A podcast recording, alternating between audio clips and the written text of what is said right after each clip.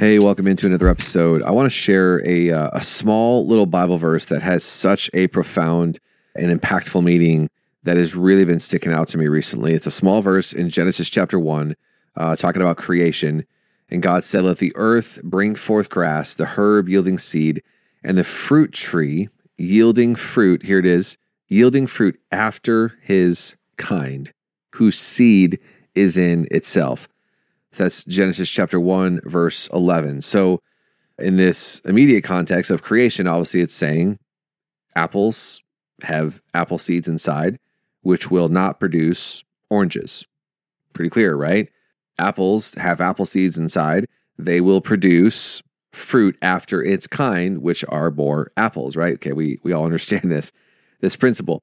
And now, if we apply this to us, what does this mean?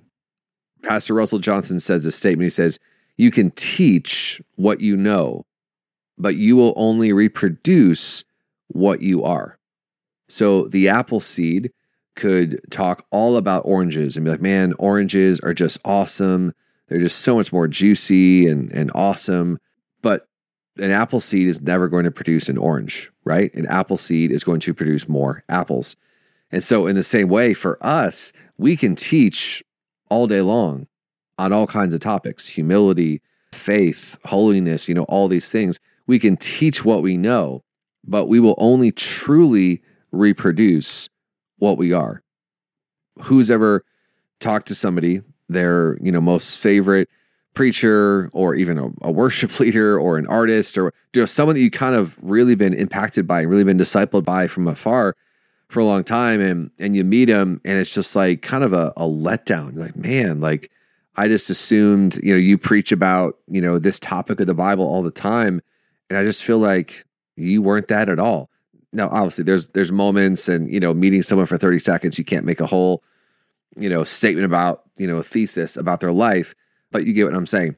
A great example of this comes to mind is mike bickle who's the director of the international house of prayer which I was on full time staff with for 15 years.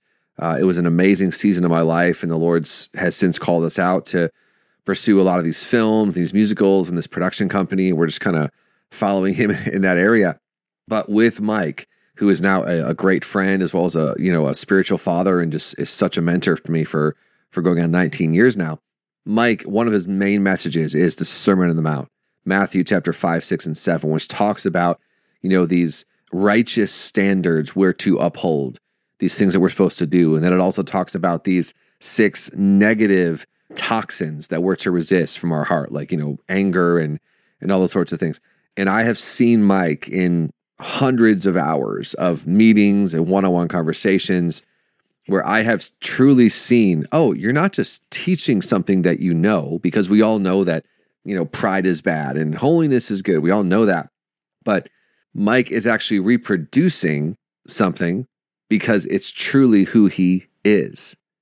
And so, applying this to our lives, if I talk about generosity, if I talk about faith, but I don't live a generous life, and I sow incredibly sparingly, and I operate mostly from a poverty small mindset, I'm not going to be producing generosity.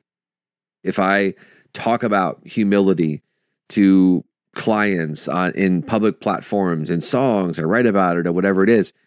But if I'm not actually humble, then I'm not actually reproducing it because it's not actually who I am. And there's so many areas of of our lives that we know what's true, especially if you if you've grown up in Christendom or you've been around it for a while. It can always just become like just so challenging because we know that. Okay, we know that. Okay, I know that. Okay, oh man, I'm I'm kind of feeling over here, but I do know that I shouldn't be doing this. I should be doing this. When it's like the Holy Spirit just wants to say, like, hey, the fruit of the Spirit, bringing it back to Genesis chapter one, which is talking about you know apple trees producing apples. The Holy Spirit's like the fruit of the Spirit is what I want to see produced inside of you.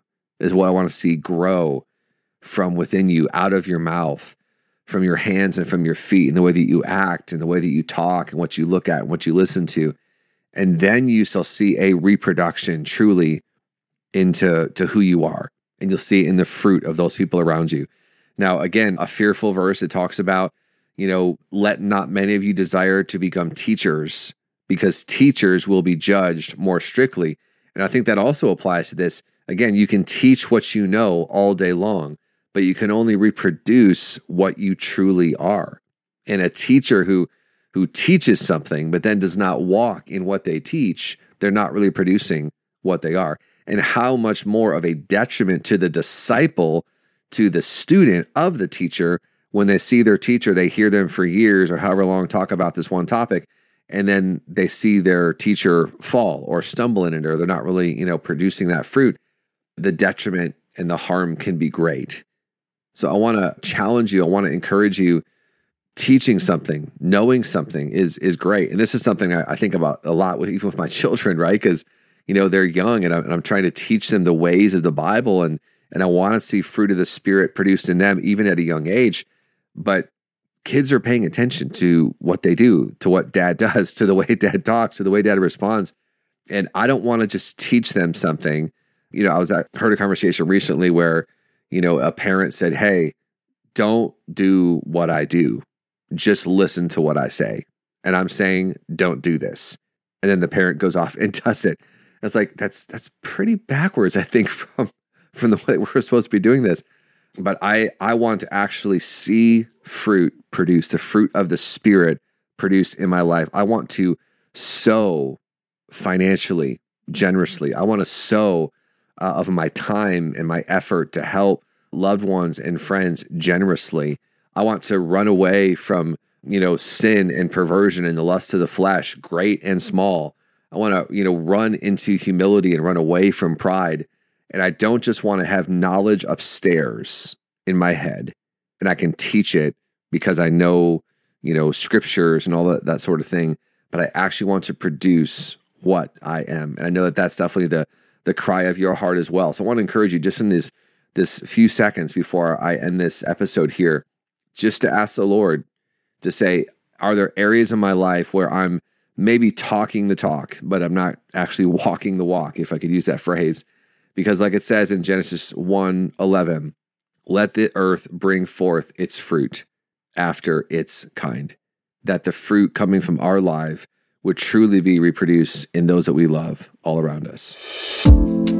Thanks so much for listening to this podcast, where we look at the intricate life of being an entrepreneur and creative while encouraging the pursuit of your passions and dreams from a biblical worldview. So appreciate you supporting the show. Um, please subscribe, like, share, and leave us a review. That really, really helps us. And I appreciate it so much. And we'll see you in the next episode.